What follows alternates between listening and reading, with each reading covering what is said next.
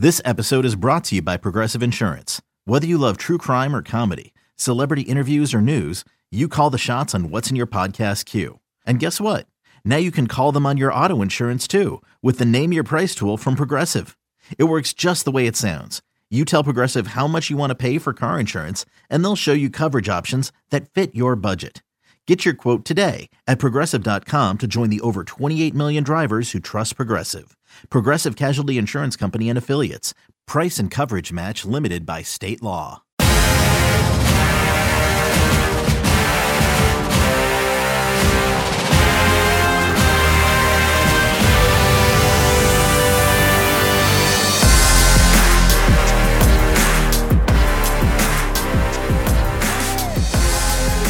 Saludos a todos y bienvenidos a esta edición de Corte 4 Podcast.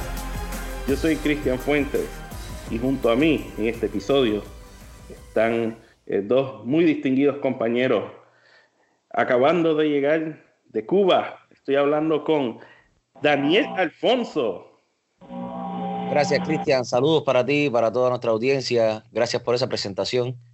Eh, sí, de, de regreso de mi patria. Aquí estamos de nuevo. Otro lado tenemos a un compañero que ha estado con nosotros anteriormente como corresponsal, pero hoy está con nosotros eh, como co-animador en el Corte 4 Podcast. Hablo de nada más y nada menos que Leo Magaña. Buenos días, uh, saludos, muchas gracias por tenerme aquí otra vez y a darle.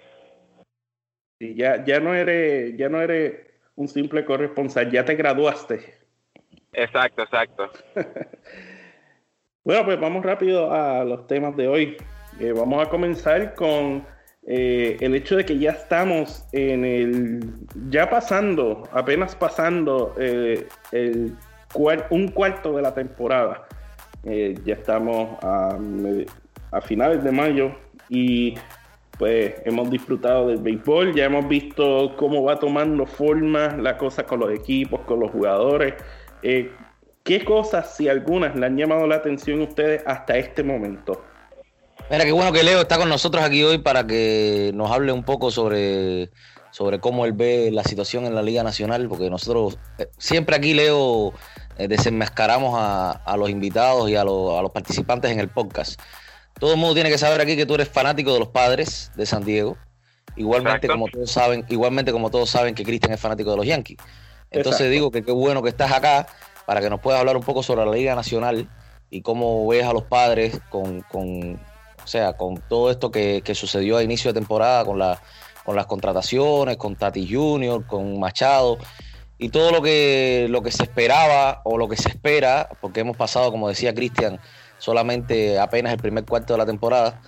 Y, y cómo, cómo, ves eso eh, en las divisiones de la Liga Nacional y, y tus padres, ¿no? Sí, sí, claro. En, la Liga Nacional es donde se vieron muchas contrataciones grandes, ¿no? Eh, Philly, eh, los Phillies con Harper, Machado en los padres. Y para mí lo que está haciendo Padres es más que nada planes a futuro. Y, y eso está bien ya que hay demasiado joven como Tatis, uh, este muchacho Paddock, el lanzador que... Uh -huh. Y son cosas que están haciendo a futuro. Pero lo que me está sorprendiendo es Dodgers. Dodgers simplemente no se cansan de ganar. Uh, tienen la misma meta de llegar a la Serie Mundial y a ver si a sus fanáticos le pasa lo mismo, de, de que no... De, de, ganar la Serie Mundial esta vez, a, a ver si ahora sí les toca. Porque Dicen que la tercera va a la vencida, ¿no?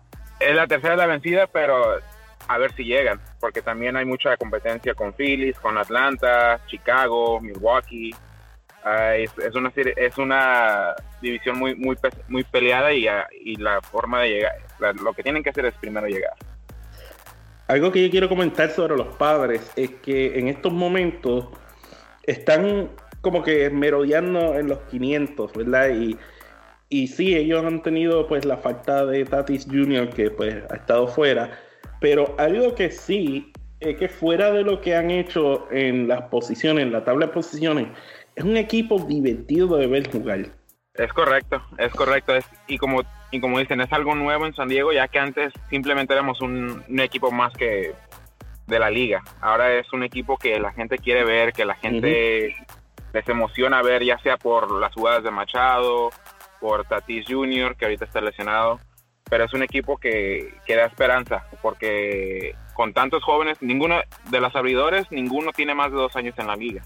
y, eso es lo que da esperanza, que son jugadores que, que, van aprendiendo, que van entendiendo cómo jugar este juego, que, es una temporada larga y que poco a poco van agarrando ese ritmo y poco a poco vamos a aprovechar vamos a aprovechar que estás aquí Leo y coméntanos eh, cómo es el ambiente allí en Petco Park eh, ya que tienes la oportunidad de, estar allí. Cómo es el ambiente cómo ha sido el ambiente durante este inicio de temporada la gente eh, los, fanáticos no cómo han cómo han recibido la actuación de los padres Sí, sí, claro, como te digo, la, la gente más que nada tiene esperanzas, tiene esa, ese deseo de ver un equipo ganador más que nada. De que, nada de que la gente va con... Antes íbamos más porque, oh, vamos a ver al, a, pasar el día en el estadio, a ver qué. Pero ahora, eh, vamos a ver a, jugar este, a este equipo contra, contra los Piratas, a ver si podemos ganar esta la serie. Y cada vez que, hay unas series, sabes que tenemos que ganar esta serie, tenemos que ganar esta serie, porque el equipo se acostumbró a ganar desde el principio. Y eso es lo que está, lo que está dándonos o a este equipo la, esa identificación de que, de que se puede ganar, de que con este equipo se puede ganar y poco a poco con los, con los muchachos que vayan agarrando experiencia se puede hacer un algo para futuro. Yo siempre tengo presente tu, tu em, por decirlo así, cuando hablamos sobre los padres en algún momento, que el año pasado, que me dijiste padre 2020, padre 2020. Exacto. Veamos qué pasa. Exacto. Pues, ah, y mirando aquí un poco a, la división central de la Liga Nacional, esa división está bien reñida. El equipo que está en el último puesto, que son los Rojos de Cincinnati, están siete juegos y medio detrás del primer lugar, que son los Cachorros. Y, y estoy mirando aquí dos equipos que están en posiciones sorprendentes, ambos. Los Piratas terceros y los Cardenales debajo de ellos. Eh, en algún eh, momento, no sé si recuerdas, en algún momento en un podcast anterior eh, mencioné que este, este grupo era para mí el grupo de la muerte. Y me están dando la razón. Los piratas, increíblemente, ¿no? en estos momentos, los piratas están, estamos hablando después de terminar la acción el 19 de mayo. los piratas de Pittsburgh están cuatro juegos por encima de 500, un juego y medio al frente de los Cardenales de San Luis, que están apenas un juego por encima de 500. E, eso sí es una sorpresa, porque yo, yo al, igual que el compañero eh, Néstor Álvarez, saludos si nos estás escuchando, escogimos a los Cardenales para llegar a la Serie Mundial y pues ese comienzo nos está haciendo quedar mal. wow, está, está un poco... Sí, está, eh, Néstor, y, Néstor y tú se tiraron con la piscina vacía, ¿sabes? hay que ver, hay que ver. Los Cardenales son un equipo grande y, no digo que no puedan llegar a la Serie Mundial, pero creo que en esa que en la Liga Nacional tienen unos Dodgers, como decía Leo, y tienen unos Chicago Cubs ahí mismo en su división central que se las va a poner bien fea. Sí, nosotros mencionamos los Cubs de un episodio reciente porque ellos pues comenzaron bien mal, pero bien mal. Eh, el cielo se estaba cayendo en Wrigley Field, eh, se estaba declarando el fin de los tiempos en Waveland Avenue y pues están... y eh, ojo, ojo, con, ojo con Milwaukee, que no lo mencionamos, pero recuerden que Milwaukee clasificó el año pasado de primero.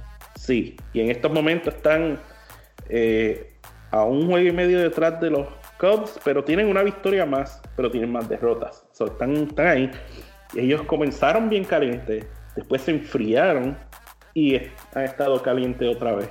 Como alto y bajo. Y Christian Yelich, ¿qué más se puede decir de él? Él como que recogiendo donde se quedó en su campaña de... Sí, Yelich empató, una temporada con la otra, ¿sabes? No, no, hubo bajón, no hubo bajón ofensivo, no hubo bajón de rendimiento, al contrario. Y entonces lo, lo mencionaron a los Phillies, que en estos momentos también están líderes en la división eh, del este. Eh, la, división del este está un poco más, eh, para mí que la división del este es una carrera de dos caballos. Yo creo que va a ser... ahí, hay, dos nada más, Filadelfia y Atlanta. Los Mets se han caído, se han salido un poco del escenario, los nacionales están en reconstrucción completa y los Marlins son los Marlins. Por favor, los Marlins, bien, gracias. Por favor, no me hables de ese tema.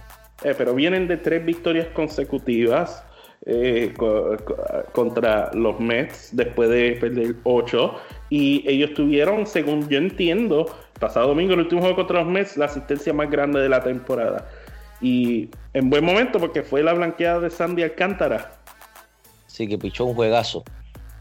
Mira, eh, Cristian, todos sabemos aquí que eres fanático de los Yankees, pero háblame de los Mets, háblame de los, de los Mets y, por, qué, por qué crees que, está así el equipo en, un desastre total. Estamos hablando que tienen varios de los mejores abridores de la liga. Syndergaard, DeGrom, eh, o sea, hello.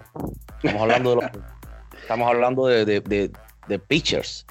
Sí, yo les digo una cosa. Eh, ah, yo, yo tengo que rascarme la cabeza a veces pensando qué es lo que sucede con los Mets. Porque en papel, y obviamente el juego no se juega en papel, pero cuando tú miras la plantilla que ellos tienen, los jugadores que ellos tienen, se supone, obviamente, que estén mejor de lo que están ahora. Y es uno de esos asuntos en que no conectan una cosa con la otra. Eh, los Mets tienen excelentes abridores, pero si ellos están en su mejor momento, pues a lo mejor el bateo no les produce. Pero entonces un día el bateo les produce, pero viene Syndergaard y permite seis carreras en dos entradas, para poner un ejemplo como que no conectan y los relevistas es como que ahí no están en la misma página. Y pues lamentablemente los Mets comenzaron bien, pero ahora no están muy bien. Así que está, está un poco fea la cosa allí en, el City Field. Mira, y, de la Liga Americana, cuénteme a ver qué, qué sorpresas ustedes tienen. Yo tengo, lo, yo tengo mis candidatos de sorpresa, tanto buenas como malas. Ah, bueno, mi, sorpresa eh, ahora mismo en la Liga Americana, en la sorpresa mía, yo diría los Twins, pero los, los Twins de Minnesota, ellos hicieron movidas que nos hizo pensar, oye, ellos pueden, pueden estar en la contienda. Sí, sobre todo en una división, en una división central que, año tras año tiene a Cleveland, que es una carrera, como decías hace un rato, eh, en la división central era una carrera de un solo caballo. Cleveland. Ahora se une Minnesota. Y para mí, para mí sería la de Tampa Bay, los Rays. Y calladitos, esa es una de las mías, esa es una de las mías. Calladitos, pero hacen mucho, están haciendo ruido, poco a poco, batallando con Boston, con Yankees, que antes siempre nada más era Yankees y Red Sox. La va a ganar uno de estos dos, pero ahora Rays se la está poniendo difícil con, todo lo que están haciendo. Ustedes recordarán el año pasado los Rays ganando 90 partidos, la misma cantidad de juegos que ganó el, el líder que hablábamos de los indios de Cleveland de la división central de la Liga Americana. Entonces, cuidado con Tampa Bay. Si Boston no continúa levantando como ha hecho en los últimos partidos, que tiene siete victorias y tres derrotas en los últimos diez partidos, Boston está levantando. Esa es una de las sorpresas eh, negativas, por decirlo así, de la primera parte de la campaña, pero en los últimos diez partidos Boston ha levantado, demostrando porque es el campeón de la Serie Mundial. Y sí, coincido que los Twins de Minnesota en la división central, eh, los Astros de Houston en la división del oeste no es ninguna sorpresa para nadie que, estén ahí. Ganaron 10 partidos consecutivos. Sí. Y perdieron anoche precisamente con los, eh, ayer, perdón, ayer domingo, perdieron precisamente con los campeones de la Serie Mundial, con, con, los, con los Red Sox. La, la, otra sorpresa negativa, en mi opinión, es Seattle. O sea, los que han escuchado mis favoritos siempre dentro de los 30 equipos saben que, soy seguidor de Seattle también. Y como ustedes saben, los primeros 20 partidos de la temporada Seattle arrasó, tuvo una ofensiva brutal y sin embargo de los últimos 10 partidos han, perdido 7 y están en el cuarto lugar de la, división oeste de la Liga Americana. Bueno, pero para ser justo, eh, esos primeros 20 partidos ellos fueron una sorpresa positiva porque eh, después de todas las movidas que hicieron básicamente se declararon en reconstrucción y pues empezaron mejor de lo que se esperó y ahora no están muy bien, pero yo creo que podemos decir que se esperaba que estuvieran ahí. Definitivo, definitivo. y por supuesto, yo estaría, eh, yo no, estaría siendo eh, un buen fanático yo si no menciono que los Yankees están en buenas condiciones a pesar de las lesiones. Pero, eso es lo, increíble de, este deporte, ¿no? Que ¿cuántos en, eh, están lesionados? Como 18 casi. un montón. Lo, podemos decir así, un montón. Sí, y, y aún así están encima de la división, que son nombres que nunca pensabas que, like Urchela, Cameron Maybin, que nunca, nunca pensaste que iban a ser los protagonistas de esto. Y Domingo, que estaba, que es, es, el as hasta el momento. Que no, no es. O sea, son cosas bonitas del béisbol que te da que nombres que no sabes que van a venir y de repente son los que te dan la solución, o inclusive hasta campeonatos, que, es lo bonito de esto. Eh, un nombre que mencionó Leo ahora mismo, Gio Urchela, el colombiano, eh, que eh, ha salido en nuestra en nuestros portales de Corte 4, ha, brillado, ha brillado y es uno de los uno de los componentes más importantes de, los Yankees en medio de todas las lesiones que han tenido. Eh, ha sido un buen cuarto de la temporada, diría yo, generalmente. Es correcto, y yo creo que vamos a seguir escuchando de George también esta, temporada, sobre todo por la lesión de Anduja, que, ya está fuera por todo el resto de la temporada, si no, si no me equivoco. Sí, definitivamente. Ahora sí que va a tener más tiempo eh, de juego y va a seguir demostrando, o, va a tratar de seguir demostrando que él pertenece. Bueno, y con esto acabamos este primer segmento del Corte 4 Podcast, pero no se muevan, que tenemos mucho más para ustedes.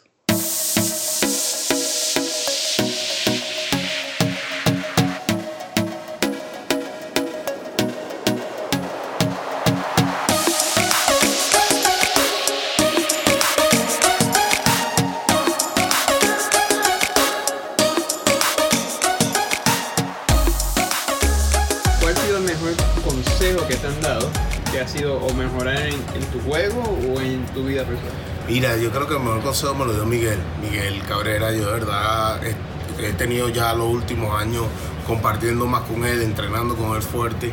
Eh, me ha dado muchos consejos dentro y fuera del terreno. Yo creo que, son muy, muy importantes en tu carrera. No importa lo que sea, siempre acuérdate de dónde vienes y seguir los pasos y seguir trabajando fuerte por todas las metas que tú quieres y todos los sueños que tú, que, tú desees. Yo creo que, que son, son, son consejos que uno le da a la persona que viene de abajo y, quiere surgir. Y yo creo que, son los mejores, que nunca pierda su sueño, nunca pierda su meta, su horizonte, para seguir trabajando fuerte y lograr sus metas. Ahí escucharon a Pablo Sandoval hablando sobre la influencia que ha tenido Miguel Cabrera en su carrera. Gracias a nuestro compañero Javi Román por eh, hacer esa entrevista. Eh, no es la primera vez que tenemos un jugador venezolano en este programa hablando sobre la influencia de Miguel Cabrera. Recientemente tuvimos a Carlos Cookie Carrasco hablando sobre el, tigre de Aragua, como le han dicho anteriormente. Y eh, hay, hay, un gran nivel de reverencia y respeto y eso es algo que yo encuentro que se ve muy bien, es algo bonito para decirlo así. No es la primera vez que, tenemos eso, como tú mencionabas, ni es la primera vez que tenemos a Kung Fu Panda en el podcast. Le agradecemos también siempre estar dispuesto para nosotros. y, como tú dices, bueno, mira, Miguel Cabrera es uno de los, bateadores, de los mejores bateadores que ha pasado por, la, por las grandes ligas, triple corona, líder, líder de bateo, etcétera, etcétera. Todo lo que, lo que ya todos conocemos. Y bueno, recuerden ustedes hace unos días cuando, cuando Albert Pujols llegó a las 2000 impulsadas aquel video entre Albert y Miguel y la humildad que, se tienen. Y asimismo, eh, Panda lo dice, eh, Pablo Sandoval, que el consejo que le dio Miguel de, siempre ser humilde, de saber de dónde uno viene y hacia dónde uno tiene que ir, las metas que uno tiene que, trazarse en la vida, eso, eso habla muy bien sobre, sobre la figura que Miguel Cabrera representa para, para los venezolanos y para todos los latinoamericanos, porque decir Miguel Cabrera no es solamente decir Venezuela. Es correcto y es, y es lo que lo que nos gusta este deporte, ¿no? Que entre los mismos jugadores, como uno dice Miguel Cabrera y es y es uno de los mejores bateadores, un futuro de la fama en mi, en mi opinión y que aún así se da el tiempo y el tiempo para hablar con los jugadores, con los nuevos jugadores como con Pablo Sandoval, de dar su opinión, de dar qué hacer para seguir siendo un referente en este deporte. Y que eso y que eso se vaya continuando el legado con los latinos que se vaya que vaya siguiendo para seguir haciendo ese impacto en, las mayores. Si el salón de la fama tuviera un, un eh, apéndice que, que tratara sobre la, actitud de los jugadores en el terreno de juego, la forma en que se disfrutan el, el béisbol, Miguel Cabrera debería estar ahí también Miguel Cabrera es un, es un tipazo, por decirlo así. Eh, lo disfruta muchísimo. Hemos visto muchísimas interacciones con, jugadores, no solamente latinos, con jugadores norteamericanos de otros países. Y ahora lo recuerdo porque casualmente eh, ayer estuvo, estuvo mm, vacilando, ¿no? Por, decir, por decirlo así en, esa, en, ese, en ese sentido. A, Laureano, no sé si vieron la, nota que hicimos en Corte 4, cuando, Miguel, cuando Miguel fue a, o sea, hacerlo con el flight de sacrificio, a, intentar hacer un flight de sacrificio. Estaba en segunda y, Laureano, que todos saben que tiene un cañón de brazo, eh, Miguel lo que hizo fue reírse mucho con él y Laureano también le devolvió la, sonrisa y la, diversión, ¿no? Sí, eso es, esos son momentos que esos jugadores veteranos como Cabrera nos brinda él, él conoce ya lo suficiente como para decir, no, no, no, no, no yo ni lo voy a intentar. bueno, pero Miguel Cabrera tiene 36 años y él se siente que lleva, bueno, no se siente, lleva mucho tiempo por ahí, porque él comenzó a los 20 años. Nosotros hemos tenido el placer de disfrutar eh, eh, esta leyenda, porque eso es lo que es, una leyenda. Eh, y definitivamente estamos contentos de escuchar que hay no solamente compatriotas, pero otros peloteros tienen, sienten un cierto nivel de reverencia hacia él, mucho respeto. Y pues de, de un venezolano, hablando bien de otro venezolano, pasamos a otro venezolano hablando bien de otro venezolano. Me refiero a el de la pica, eh, Eduardo Escobar, quien habló con nuestro Javi Román. Y tenemos aquí el audio para que escuchen. ¿Qué jugador te gustaría jugar en contra y por qué? Eh, a mí me gustaría jugar en contra de José Arturo. Buen muchacho, un buen ejemplo para la juventud, eh, porque inspira mucho. Eh, Arturo una persona, yo que lo conozco hace tiempo, es una persona que inspira este, su personalad, que a pesar de su tamaño y todo, es quien es en el béisbol hay tantas estrellas y es una de esas estrellas grandes de la figura del béisbol. ¿Qué aspecto de juego te gustaría tener de altura? Bueno, yo me voy a la forma de batear porque todo lo que le hay. ¿Quién no va a querer tener una, un, eh, una forma de batear como Arturo? No, no, la verdad que. No, yo pensé que es su calidad de juego, su, su pasión que él juega y todo lo que entrega, la verdad que es una persona que inspira bastante. Este, de verdad que, que, cualquiera, pero son dones que le dio a, cada pelotero, y, pero quien no quisiera hacer un bateador como Arturo. Pues. ¿Cuál ha sido el mejor consejo que te han dado o en tu vida, o para mejorar en tu vida, o mejorar en tu cuerpo? Bueno, muchas personas me han dado bastante contento. Yo pienso que la, principal ha sido mi madre, este, un señor que se llama Juan Baloa. Mucho respeto, que son personas que, que han luchado y siempre me han aconsejado en el mundo del béisbol que trabaje siempre, siempre duro. Eh, que dé lo mejor siempre viene el terreno, este, que sea humilde, que es lo principal, pero son muchas, ¿verdad? Que no, eh, si te comienzo a decir quiénes son las personas que me dan tanto consejo, eh, en el béisbol, por lo menos en el mundo del béisbol son bastantes peloteros, o si bien fue una persona, Juan Pierre fue una de las personas que, me ayudó cuando llegué a Grandes Ligas, John Mauer, eh, Brian Dorsey, Kurt Suzuki, toda esa gente ¿verdad? Que, que, que hace un gran apoyo y me han ayudado bastante en el mundo del béisbol por lo menos. Pero muchas personas me dan consejos para mejorar y yo pienso que todo lo que me hizo la gente lo pone en práctica y soy por eso soy quien soy ahora. Bueno, muy expresivo como siempre, eh, Eduardo Escobar, ahí lo escucharon. Eh, ese hombre, él no tiene miedo cuando le ponen un micrófono. No así cuando, cuando se tiene que subir a algún lugar eh, bien alto. Recuerda que le tiene miedo a las alturas. Ahí, ahí sí es donde único él se encoge un poco. Exacto. Pero eh, hay que estar de acuerdo con él. I mean, eh, su- él, él dijo eh, qué es lo que más quiere del juego de José Artuve, su forma de batear. Pues quién no quiere la forma de batear de Artuve, porque como él mismo dice, lo único que hace es dar hits. Y está en lo correcto. Está en lo correcto. Está en lo correcto, desafortunadamente para los para los lanzadores. Eh, Altuve es, es otro, como dicen, otro venezolano que, que si sigue así va, va, a ser- va a seguir por muchos años en, en- en las mayores.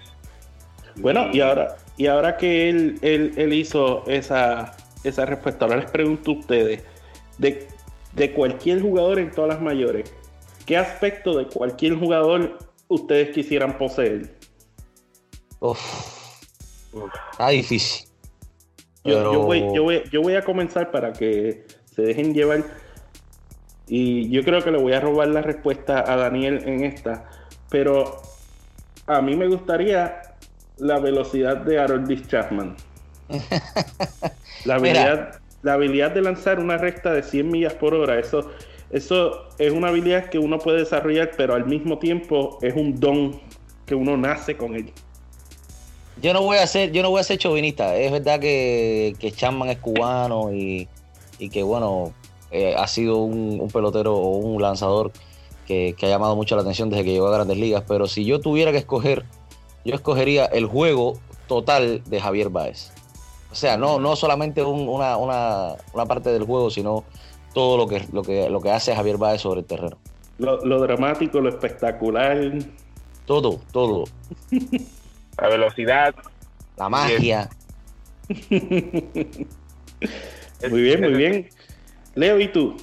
Yo tal vez me iría por Miguel Cabrera. Más que nada, y no por los hits ni nada, sino como de lo que hablamos hace poco, de, de que disfruta. No nada más de que vamos a jugar pelota y todo eso, sino disfruta el juego en cada momento. Como lo hacía Lean Beltré. De Mm, que así de que de que no importa el, el marcador, no importa con quién, cada jugador con el que tiene interacción o con los niños o con algún aficionado disfruta el juego y saben que son una persona referentes, que la gente los ve y que lo que vayan a hacer dentro y fuera del campo, es- la gente lo va a notar y eso y eso es lo que lo que me gusta a mí. Eh, todas muy buenas respuestas. Me gusta. bueno, y, y transicionando a un jugador que quizás en un futuro eh, muchos fanáticos quieran eh, eh, sus habilidades. Esto- estoy hablando de Vladimir Jr. Él es un constante en este podcast y en Corte 4. Eh, ya dio su primer jonrón y ahora no ha dejado de dar jonrones. Ahora está calentando el mollero, como, como, diría, ¿verdad? Y está empezando a mostrar el poder que supimos que podía demostrar. Si tuviéramos un, si tuviéramos un dominicano acá en el podcast, eh, digo en el podcast porque bueno, en el grupo tenemos a Adriano, saludos para él. La Eh, invitación diría- está abierta. Exacto, diría, diría, seguramente Adriano diría callando bocas. Así Callando dicen los, los dominicanos cuando sucede algo como lo que está haciendo Vladimir. Sí, ya, ya activó el, el- ya está, a- activó el botón de poder y está, está caliente y, es lo que esperábamos.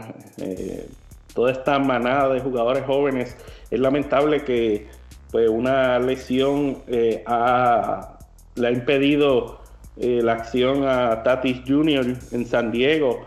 eh, que eso hubiera sido, eso hubiera sido divertido, ¿verdad? De ver esos dos dominicanos jóvenes matando. Esperamos pronto ver a, a Tatis Jr. de vuelta para que eh, continúe, eh, porque lo, lo poco que vimos de Tatis eh, fue excelente.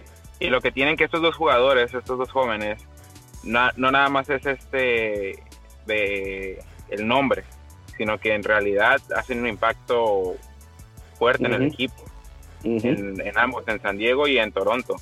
Ah, ya ya nada más es un muchacho, un novato que le van a lanzar cualquier cosa y lo van a ponchar, sino que le tienen respeto y porque saben que tienen ese poder, tienen ese talento para hacer eh, en una, una jugada defensiva o alguna jugada a la ofensiva y le cambia el juego.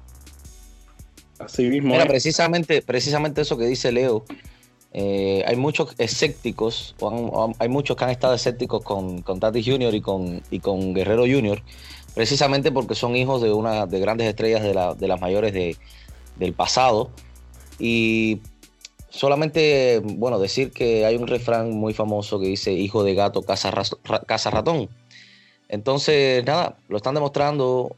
Eh, Tatis cuando regrese lo va a seguir demostrando porque ha causado un impacto positivo en San Diego.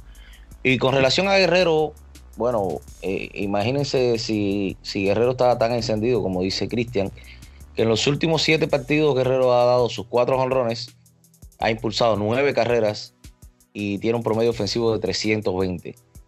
Entonces, bueno, ojalá se mantenga así. El hijo de, de Vladi Senior, miembro del Salón de la Fama, porque queremos verlo triunfar igual que el padre.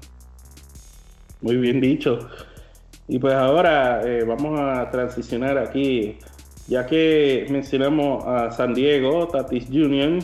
es parte del equipo favorito de Leo, pues vamos a, a hacerle la iniciación que le hacemos a muchos invitados, Daniel, y vamos a envolver a Leo en un buen juego de Start Bench Cut. ¡Woohoo! El acto de iniciación.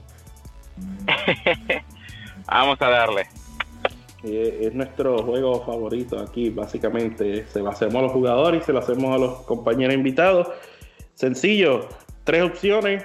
Uno lo inicia, uno al banco y uno cortado del equipo. Y el tema de este juego son leyendas de los padres. Uh, las tres opciones son Tony Gwynn, Trevor Hoffman o Adrián el Titán González. Inicia uno, manda uno al banco y corta al otro. Ah, eh, inicio con Tony Wynn. Tony Wynn simplemente lo que hacía era increíble. No creo que haya otro jugador tan desde Tony Wynn que haya hecho lo que ha hecho. Ah, simplemente la forma en lo que hacía, tan tranquilo como lo hacía, yo creo que, me voy con ese. Ah, al banco. Ay, ay, ay. Me pusiste difícil. Yo digo que Hoffman. Hoffman. Uh, se fue con los dos salón de la fama. El Sí, problema, el problema es que lo pusiste a, lo pusiste a sudar porque ahí Sí, está el sentimiento nacional, el sentimiento nacional, Exacto. dejar fuera al titán. Uf, Uf, dejó fuera Óyeme. titán. Y, y no es nada contra el Titán. Yo, yo lo adoro, me, me encanta su forma de jugar, pero Hoffman, era- antes de Mariano Rivera, era el mejor cerrador to- de todos los tiempos. Antes de Mariano. Para mí. Y eso es que llegó Mariano, pues, lógico, lo que hizo Mariano fue increíble, pero eh, Hoffman era también como Mariano. Llegaba, sabías que iba a cerrar el juego seguro. Casi Así siempre. mismo es. Así mismo es. Eh, y tener un cerrador como Hoffman eh, o a- de, esa, de esa magnitud te, te da esa confianza de que no importa si vas ganando por una carrera, te vas a ganar el juego. Y creo que eso da confianza en todos los jugadores. ¿Qué tú crees, Daniel? ¿Lo consideramos iniciado? Bueno, después de esa respuesta ya lo podemos considerar iniciado. Lo que para la próxima, la, la- la- la próxima tienes que llevarlo un poco más suave, ¿oíste? De verdad. Sí, sí, óyeme. Es la primera y me, me quieres matar. Bueno, y con esto terminamos esta edición del Corte 4 Podcast. Eh, quiero agradecer a los compañeros Daniel y a Leo por estar conmigo en este episodio. Recuerden seguir a Corte 4 en corte4.com y en las redes sociales en Twitter, at Corte 4.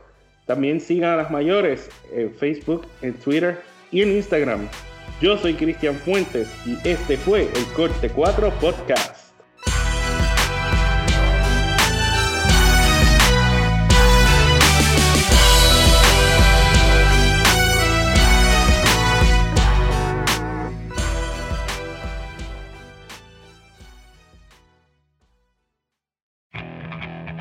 Okay, picture this. It's Friday afternoon when a thought hits you. I can waste another weekend doing the same old whatever, or I can conquer it. I can hop into my all new Hyundai Santa Fe and hit the road. Any road. The steeper, the better. Because my all new Santa Fe is available with H track, all wheel drive, so I can hit the trail without a worry in the world. Heck, with three rows and best in class rear cargo space, I can pack the whole family in with all our gear. We've got available dual wireless charging for our phones, so we'll never lose touch with civilization, and we won't lose touch with the primordial power of Mother Earth. So, which is it? Waste the weekend or do something a little more epic? And conquer it in the all new Hyundai Santa Fe.